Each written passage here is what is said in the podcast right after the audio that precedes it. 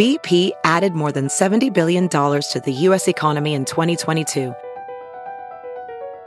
Investments like acquiring America's largest biogas producer, Archaea Energy, and starting up new infrastructure in the Gulf of Mexico. It's and, not or. See what doing both means for energy nationwide at bp.com slash investing in America.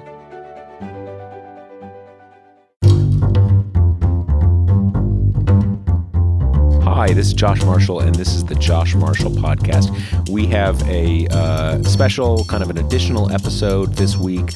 We have the impeachment trial, which it kind of ended last week, but it ended, ended two days ago on Wednesday when President Trump was finally acquitted.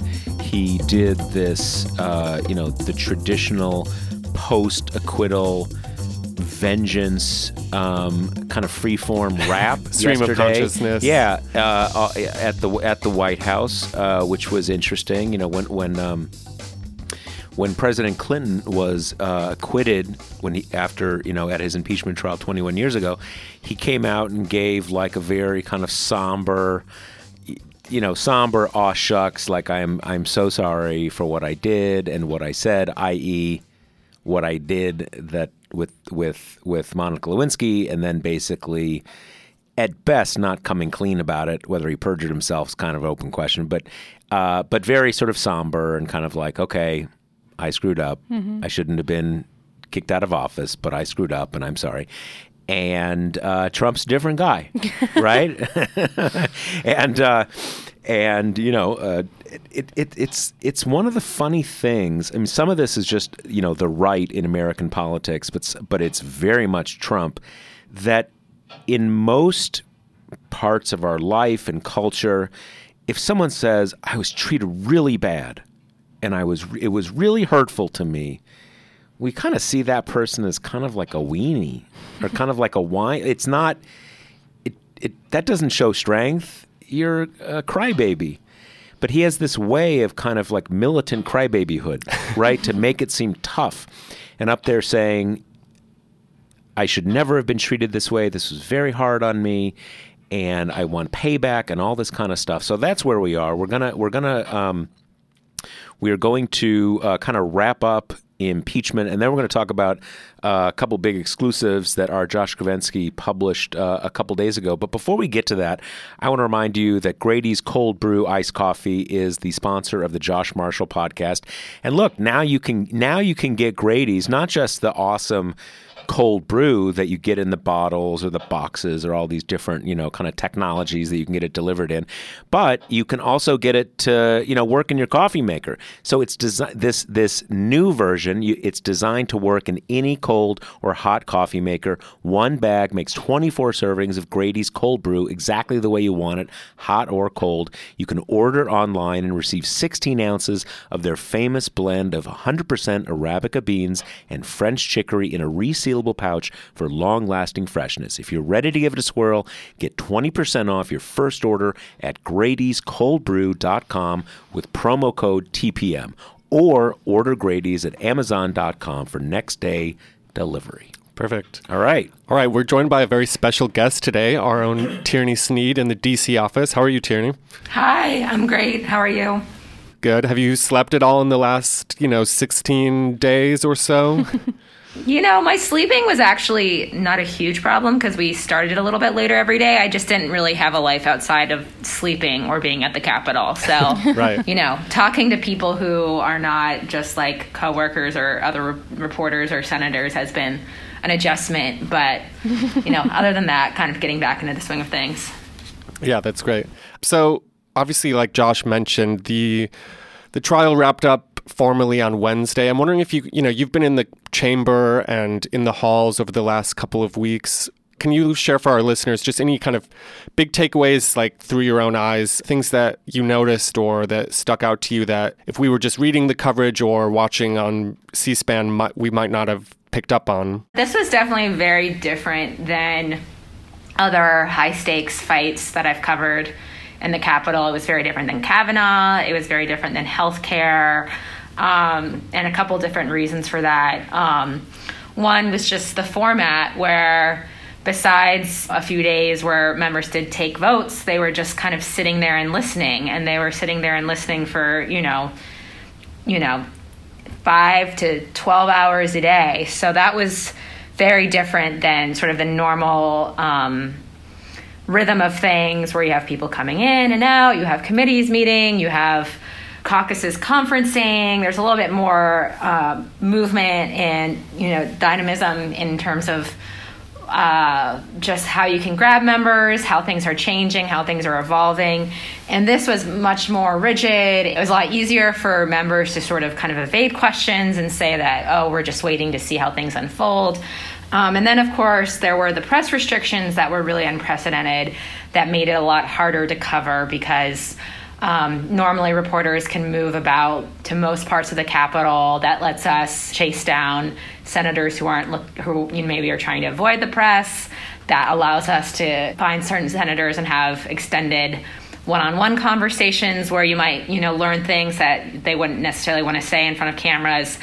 Um, and that was just pretty much impossible. You know, if we were talking to report to, to senators, it was because senators wanted to come to the areas where reporters were allowed to be and talk to us.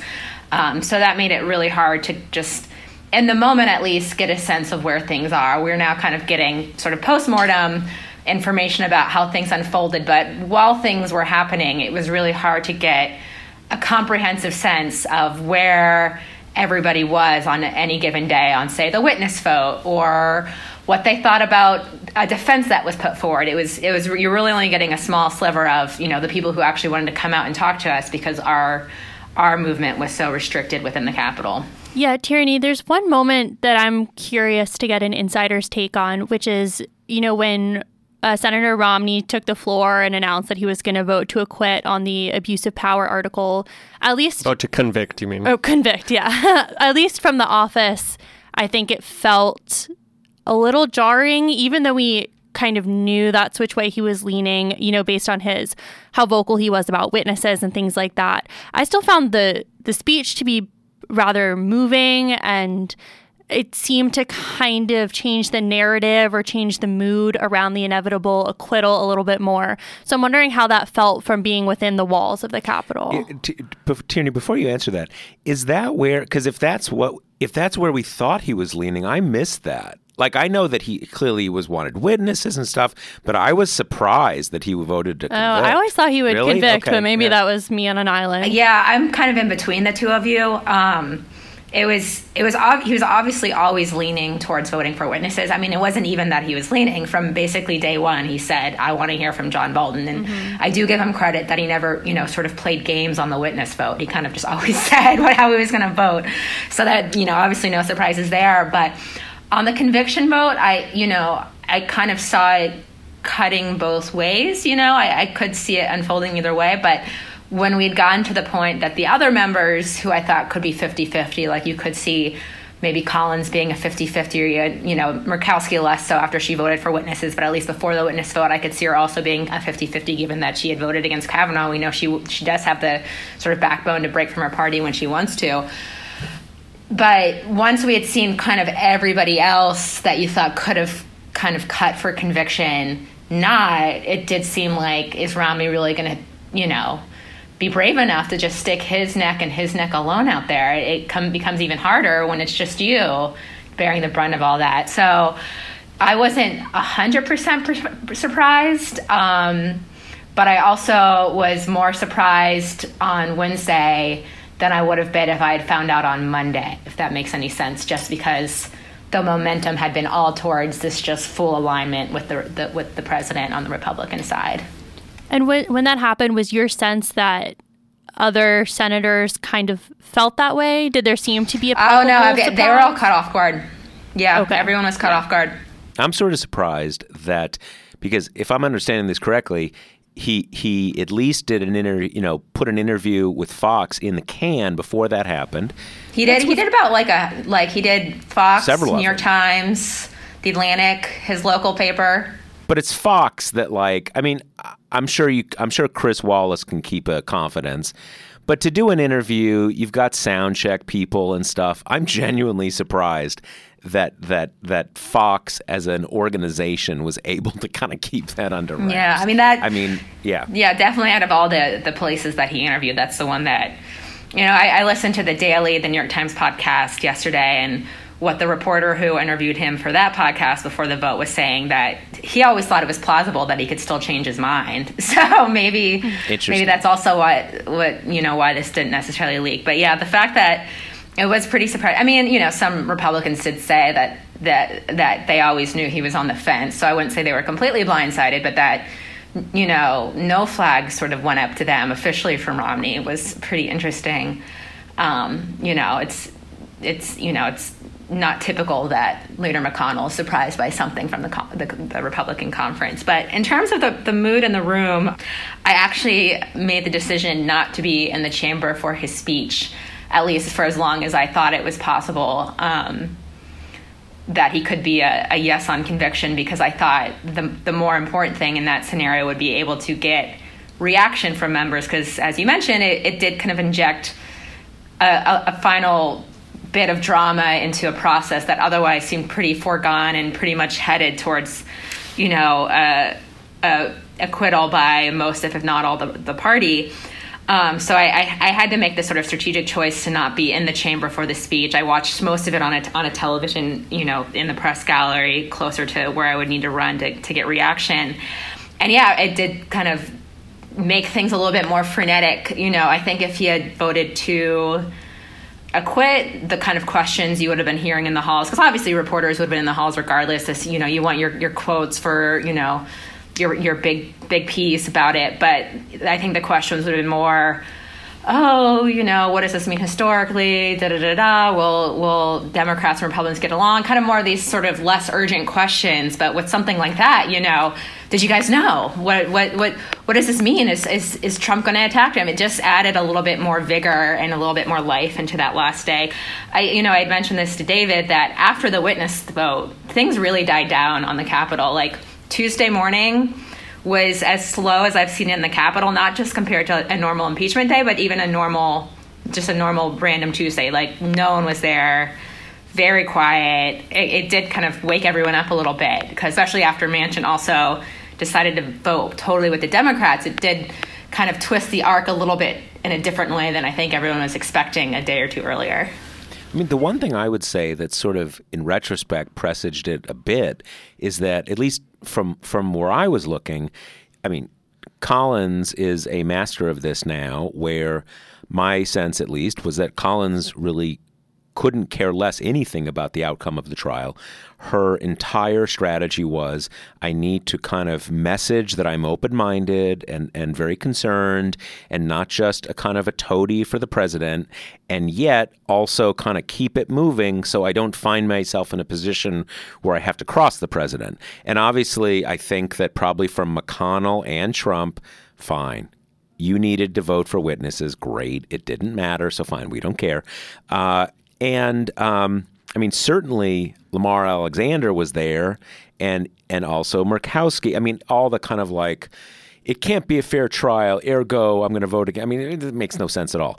But but Romney, he didn't seem to do anything of that. He he he was saying things that were superficially similar to Collins, like I really think we need to see witnesses. This makes it more more like we need to see uh, see witnesses. But it seems, in retrospect, that he was being more just sort of telling us what he thought, and and that was confirmed by this final decision that uh, you know everybody's all the uh, the Republicans and Trump supporters trying to say, well, always been a flip flopper, always been an opportunist, and Mitt has been kind of a flip flopper and always been kind of an opportunist, but this is clearly demonstrably self harming. So there's really no other explanation besides the fact that he just thought he had no choice yeah. but to do this. And and the other thing I would add is that um, something that came out in the reporting was that unlike Collins and some of these other kind of maybe people and witnesses, Romney did actually vocally make a case in a, in a Senate Republican lunch trying to urge his colleagues to vote for witnesses. So, you know, it wasn't just like I'm doing this because I think it makes me look good or will help me with my reelection. Right. Like I think he, this is, the, you know, the, uh, definitely on the witness question, he wanted that result, and he did say in interviews about the final vote that one of you know knowing how hard and you know not fun it was going to be to vote for conviction he was hopeful that john bolton or mick mulvaney would be able to come out and you know bring evidence that was helpful to the president and would sort of exculpate him in some sort of way so i do think regardless of what you think of kind of his previous Senate or previous political career, I think this stretch of time in the Senate, he was pretty earnest. He was pretty upfront. He was pretty sincere. Like I said, he never played games about the Bolton vote. He always said from day one, like, I want to hear from John Bolton. So I do give him credit. The, the final vote was a little harder to read, but at least the witness vote was never hidden from us. Right. It's also important to point out, too, right, that he's not up for reelection until 2024. Right. So mm-hmm. in four years, you know, is this going to be damaging? He's also independently wealthy. It's not, you know, it just seems like he's got he's a little more insulated. Advantages. But it's also true that there's there's uh, must be roughly a third of the Republicans are also only up in 2024. Sure, yeah. I mean, maybe not exactly a third. Right. Um, but so yeah, it didn't it, it it, it is true that if he if he was not independently wealthy, if he was up in 2020, might have been a little harder, but it certainly did not help him. There's just it it is it is a scientific certainty yeah. that this does not help him. I mean, he and, said in his yeah. New York Times interview that, you know, after the witness vote, he was getting heckled in the parking lot of grocery stores for, you know, not playing on the team. So even beyond when you when you think about hardship and what makes these difficult, it's not just, you know, am I getting reelected? It's day to day. And after the vote, Senate Republicans were pushing back on this idea from Donald Trump Jr. that, you know, he should be expelled from the party you know, there was they were they're pushing back of any idea that they would lock him from other things that they could do as a way to punish him. And McConnell had a line that was like, "No, no doghouses in the in the Senate." So you know, at least outwardly, they're they're they're saying he's not, you know. The Senate's well, not going to punish him for this, but you just don't. You'll never really know. Or anytime that he kind of loses out on something, you're going to wonder if this was partly because of this vote that he took. Well, and just realistically, I mean, in the 538, you know, tracking Congress in the time of Trump statistics, he he votes with Trump like something like 91% of the time. So, you know, I mean, I he even said in these interviews that he will, you know, he he will support the Trump agenda in 2020. You know, it's it's he he loves all the policy, but this was just a line yeah, too far for him. He said that in his speech, like kind of like, "Hey, I vote for Trump all the time." Right. Like you know, it was. Which is not to say that he won't face personal retribution for this vote, but I think the whole you know Don Jr. thing of like kick him out of the party. I think senators at least were circumspect enough to realize that he is a extremely consistent vote for their favor. Well, and it's it's also the case that that you know going back to the whole head pike issue that they have their own interest in limiting the extent that Trump's personal desire for vengeance can get inside the Senate system. They're obviously not. They're obviously not. Uh, that's fine with them in terms of like you have to vote with Trump, but coming to that next level, once Trump's kind of gotten his, you know, his big capital A acquittal, it's not just a matter of tradition. They don't. That's that's that's not great for them. Right. If if if something that that the president's son says, they oh yeah yeah absolutely we gotta we have to expel him from from the caucus. Uh, yeah, it's it's yeah. Uh, all right. Well, Tierney, we'll let you uh, hopefully get an earlier start on your weekend. Anything else you want to add, or any observations that will kind of stick with you um, as we you know as we close out the week and this historic period?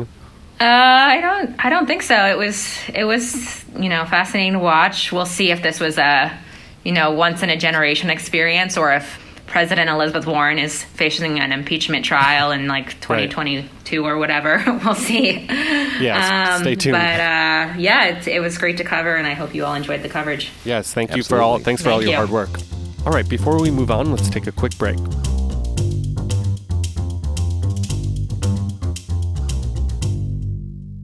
Have you heard you can listen to your favorite news podcasts ad free?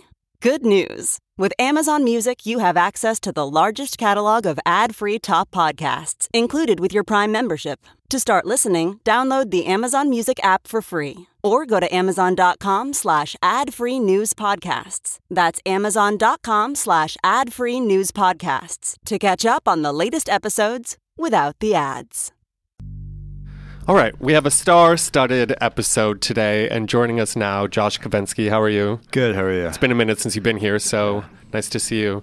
Um, so you had a couple of big stories this week that that I want to talk about. Um, happened. They were published, you know, right in the midst of all the impeachment craziness. So I hope, you know, if our readers haven't seen them yet, in the midst of all the other news that's that's happened this week, definitely uh, go back and check them out, and and you'll hear a little bit more about them now. The first of which uh, is a story you published that dug into kind of the origins of the pressure campaign on Ukraine and the the fact that it started, you know, with Zelensky's predecessor, and we have kind of come to assume or come to know that President Zelensky, the young kind of comedian turned politician, is kind of at the center of this whole this whole scandal. But um, that's not quite the whole story. Is that right? Yeah, that's right. And I mean, I think what the story ends up suggesting is that uh, the pressure campaign was going on much longer than anybody had previously thought. Um, which is, you know, I think, as you said, uh, I think in the popular kind of understanding, uh, the pressure campaign sort of thought of as this July 25th phone call um, where Trump sort of browbeats Zelensky uh, to try and get him to do investigations in exchange for security assistance and subsequent, you know, the um, withholding of military aid. But uh, what the story suggested was that not only did it kind of predate Zelensky, but it kind of predated him by a few months at least.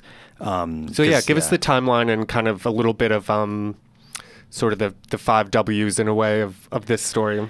Sure. So it's uh, the story is basically that in late February, Lev Parnas and Igor Fruman, they're basically Rudy Giuliani's henchmen. Uh, you know, they hold a couple meetings with top Ukrainian officials, and they end up in Kiev in late February 2019. And there they meet with the Ukrainian president. This is Zelensky's predecessor. He's a guy named Petro Poroshenko. He's a Ukrainian oligarch who came to power after the revolution in 2014. And he has a problem uh, with the U.S., which is that he is perceived by the Trump administration to have interfered in the 2016 election on Hillary Clinton's behalf against Trump. Um, they think he did that a number of ways. There's not a lot of evidence to suggest that he did, but one of the ways that he is seen to have done so is via Paul Manafort. Uh, I think listeners will remember that Paul Manafort had to resign in August of the uh, 2016 presidential campaign because a uh, ledger appeared in Ukraine showing that he had. Uh, it was like handwritten. Right? Yeah, it was like a handwritten bribe ledger showing his name next to 12.7 million dollars in payments, which yeah. like I think like, I think Steve Bannon like called it like a kill shot for his like political you know life. Um, so in any case, that was leaked by Ukrainian law enforcement to the New York Times, and it was seen as like basically a coordinated attempt by the Poroshenko government to hit out at Trump, who was seen as a pro-Russian candidate at the time. Um, so Poroshenko, you know, going into Trump's victory and his presidency, has a problem with Trump administration. What happens is at this meeting in February 2019, is Poroshenko is fighting for his reelection, and Parnas and Fruman Giuliani's henchmen acting on behalf of Giuliani, and they say, by extension, on behalf of Trump, offer Poroshenko a deal. Uh, and that deal is that if he announces investigations into Joe Biden in 2016, um, in exchange, he'll get a state visit to the U.S. and Trump will issue some kind of statement of support for Poroshenko, which is seen as maybe you know salvaging his hopes at winning the presidency. So that's what was known before we did this story. Um, what wasn't known was how far it got, and what we found was we had documents. Then we spoke to Parnas, uh, who basically told us that they got very close to doing an interview with John Solomon and backed out at the last minute. Um, that Poroshenko backed, backed out. Poroshenko backed out. Yeah. Let me let me ask you this because this is and and you can line, line this up with where you know where this goes on the timeline, but there has been for months this idea. You know, we we we kind of plop in with it being Zelensky, but there are these hints of what you just mentioned that that that it had been going on under Poroshenko too. There's this thing where uh, Ukraine gets some gets some missiles, seems to kind of shut down cooperation right. with with the Mueller probe. That is seen as possibly an an early example, of, you know, trying to curry favor, and it has always seemed like, or at least seemed possible, that the Trump people thought they had a deal with Poroshenko. Like he's going to work with us on this Biden thing and for all the reasons you just described. And then he loses. So kind of yeah. all their work has gone to naught. And that explains some of the rush to get Zelensky kind of like, we had a deal with the other guy. You have to sign on. So where does this line up with that theory, for lack of a better word, or that or that kind of explanation of events? Um, I mean, if anything, it, it buttresses it because what it shows is that they thought they had a deal with the previous government, or they thought that they were on the road to striking a deal with Poroshenko. and so when, when tell us when that interview was supposed to have taken place, Uh, early March, I think it was like March, if I recall correctly, March 11th. and when was the the uh, when was the elect the presidential election? It was uh, mid-April. Okay, so And- so yeah, yeah. sort of last chance for And- Poroshenko to kind of get some new dealt into him. Exactly, especially if part of the deal was a state visit. Um, Right. The other thing I would note there is that uh, half of the part of the deal did go through. So Yuri Lutsenko, Ukraine's prosecutor general, does end up doing these interviews with John Solomon. Other Ukrainian officials do interviews with John Solomon, and they make you know disparaging remarks about Biden, the Bidens in them, and they also disparage the uh, U.S. ambassador to Ukraine, Maria Yovanovitch, which obviously ends up getting Trump impeached. But um, what it suggests is that, and one of the big mysteries going forward, I think, is the extent to which that might have been part of some agreement with the Trump administration or with Trump's allies. Um, that we still don't know because that part did happen. Now, and, and, and when we say that part, is the idea that those other guys were kind of working in concert with Poroshenko, but Poroshenko himself was kind of like, I can't quite Yeah. go as far as you want me to go. And so you see these in the you see this in the texts um, where Poroshenko himself, you know, he's speaking through intermediaries because I mean, as you just suggested, he's sort of too big to talk directly to these guys. But people around him are saying like, look, you know, he really. Yeah, it's like we're interested, but like he really can't comment on like Joe Biden in the middle of a presidential campaign. Um, and the interesting thing too, so we got like a list of questions that John Solomon wrote and was going to ask Poroshenko. And I mean, the questions are literally like, you know, when did you first think Joe Biden was guilty, or you know, or it's like, yeah, I mean, it's that kind of thing. Yeah. But it yeah. seems like the interview with Poroshenko got very, very far before he pulled out the last second. It like, wasn't it like the day he was supposed to do it or something? It, it was the day of, and the thing there too is that um, they, I mean, they had the. They knew what was going to be asked because they asked for a list of the questions, Right. and so they had a few days to review it. And they had scheduled the time, they had scheduled everything. And it seems like what happened is, is that um, they were reviewing it in their team, and somebody internally on their side said, like, "Guys, this is like fucked up.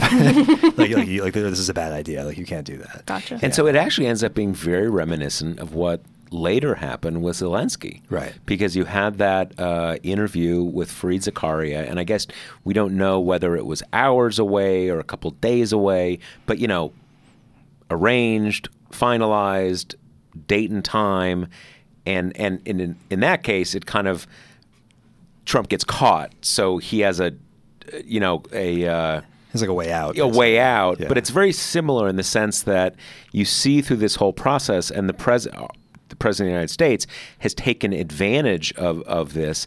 That at various points, um, he is trying to, like Zelensky is trying to make. He wants to get them something that will make them happy.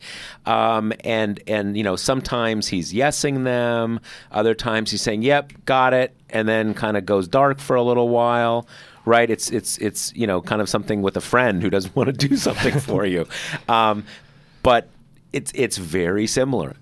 Really want to help, but there's certain things that that the White House is asking for Right. that even when these people are really up against the wall. In the case of Poroshenko, he's about to lose an election, and in the case of Zelensky, he needs this.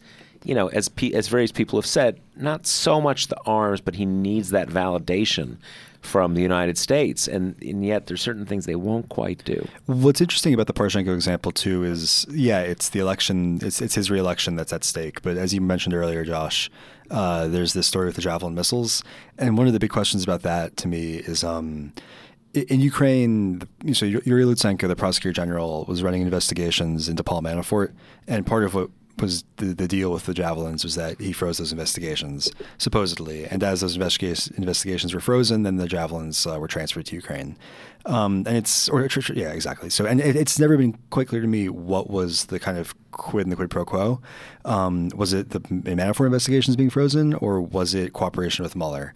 I mean, do those end up being kind of the same thing at some level? Or are they fairly distinct when you look up close? They're distinct when you look up close, and it's uh, still an open question if Mueller, because on the Ukrainian side, they were always sort of saying like, well, we wanted evidence from the U.S. in the Manafort prosecution. Some of the prosecutors who are working on that would kind of make that complaint.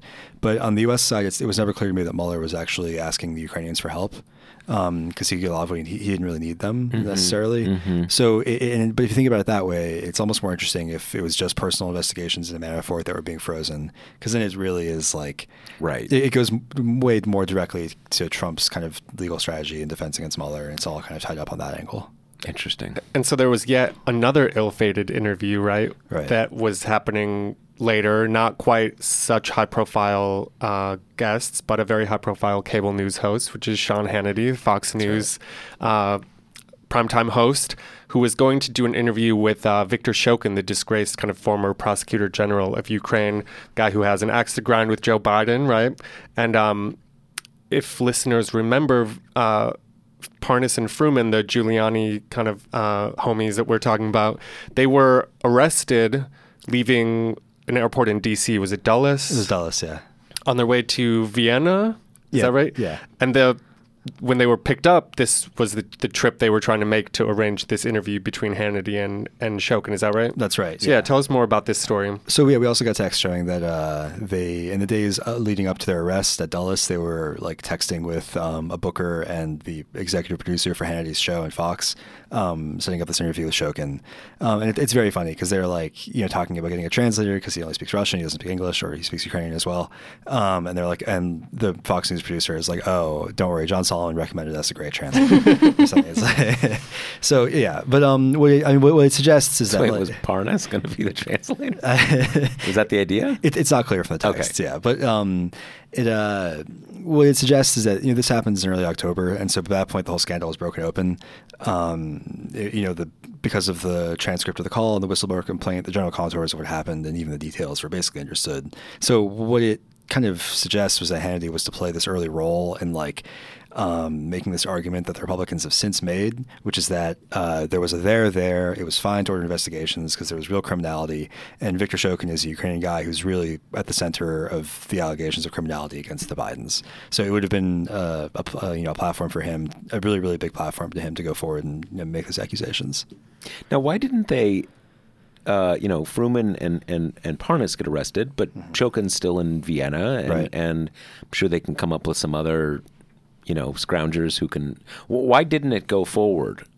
Yeah, it, it, it's not clear. Um, I'll be because partly because you know Parnas is the source for a lot of this, and so he's, Right. he's arrested and he cuts he breaks off contact. But Wasn't it there happen? in this in the Hannity story? There was a was it a text or a piece that you reported on that uh, Shokin pulled out too, right, or something, or he was recovering? What, Oh yeah, so there's this. What whole was that all about? So some people might remember that a month or two ago, Rudy Giuliani tweeted that uh, Shokin had died twice and been resurrected, um, and so this was may have been an instance in which Shokin died and was uh, resurrected. Uh, and to be clear, yeah. I assume they meant he had what, like a cardiac event and was So resuscitated. it's not clear what happened, but he. Okay. Um, I know it, it's all it's all really weird, but like uh, in the kind of expanded extended universe of Rudy Giuliani conspiracy theories, Right. Um, Shokin was poisoned.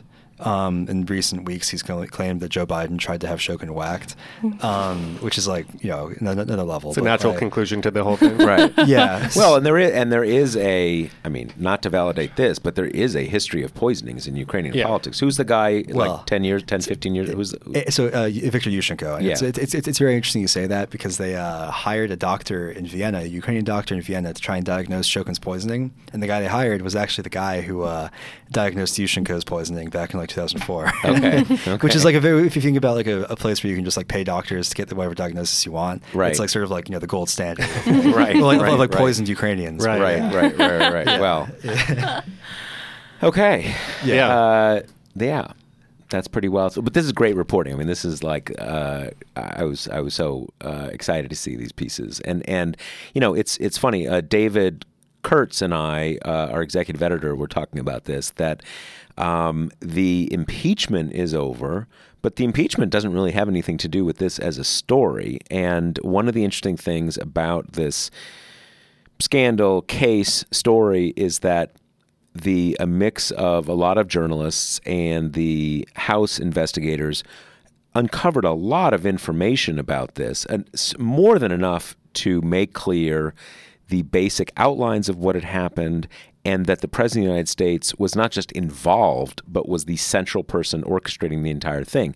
Having said that, there's still quite a lot that we do not know, and I think the the key thing we don't know is this point about when it started and who it started with, and there is you know what what what you have just reported here confirm you know confirms pushing it back in in the timeline but th- there's a lot and and especially if it was if it is Lutsenko dropping his investigations into Manafort that sort of you know frees up some weapon shipments from the United States all of these things point to it not even so much being a question of when did it start, that it didn't start at all. It's just a continuation of the Russia story from 2016 of, you know, oh, they, you know, uh, uh, this thing comes out and Paul Manafort gets fired. So it's about it's about uh, ending ending investigations into into Paul Manafort,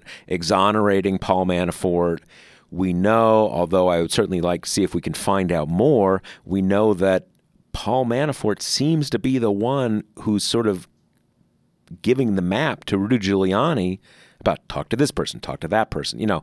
So these things all go together. And so there's a lot that we still don't know. And the fact that that that this impeachment trial is over is, at least in my mind, kind of irrelevant in terms of, you know, getting to the bottom of what happened Well, here because a lot we don't know. And in your mind, and possibly in the at least the House investigators' minds. I mean, I think the last we heard from Jerry Nadler is he said at the very least that it'd be likely that they would subpoena John Bolton themselves. So, I mean, and it remains to be seen if the political air is just going to go out of the room after the acquittal and as the elections start up. But we're seeing, at least in the very ending days of the impeachment process, that there's some kind of hunger from at least some people on the House side to keep digging. And we have uh, the Bolton book coming out in like a little over a month too. So Is that I saw something today that, and I, I wasn't quite sure what this was based on, but I saw someone referring to it, you know, if it still comes out as scheduled, and that it's still kind of hung up at the White House. yeah, so I think it's- that I think that probably is true. I haven't seen the actual release date change officially. I think what it's Right. March 11th or 12th or something like But, that. but clearly it could they're be- kind of it could be they're yeah. trying to kind of go to war with him Yeah. over that. I mean, I'm curious. It's it's a very funny thing because you know to Trump it's just sort of like. You know, in his mind, you are working for my business. You don't have, you know, you have Right. no right to talk Could- I about mean, my business. Could you make an argument Simon and Schuster could just be like, "Fuck it, we're publishing this," and it's you know, there's It it gets very weird because a lot of this whole pre-clearance stuff is we don't have prior restraint in this country. And these are just facts. It's written on a book somewhere. There's no there's no law that says that you can't print more copies of it. And to a great degree, the whole pre-clearance thing only works because most people, you know, they're part of the national security world. They want to kind of you know, do the right thing within that system. And most of them don't want to be expelled from that world. And if you if you don't go through this system, you can lose all your security clearances and all that kind of stuff. But a lot of it is based on voluntary compliance.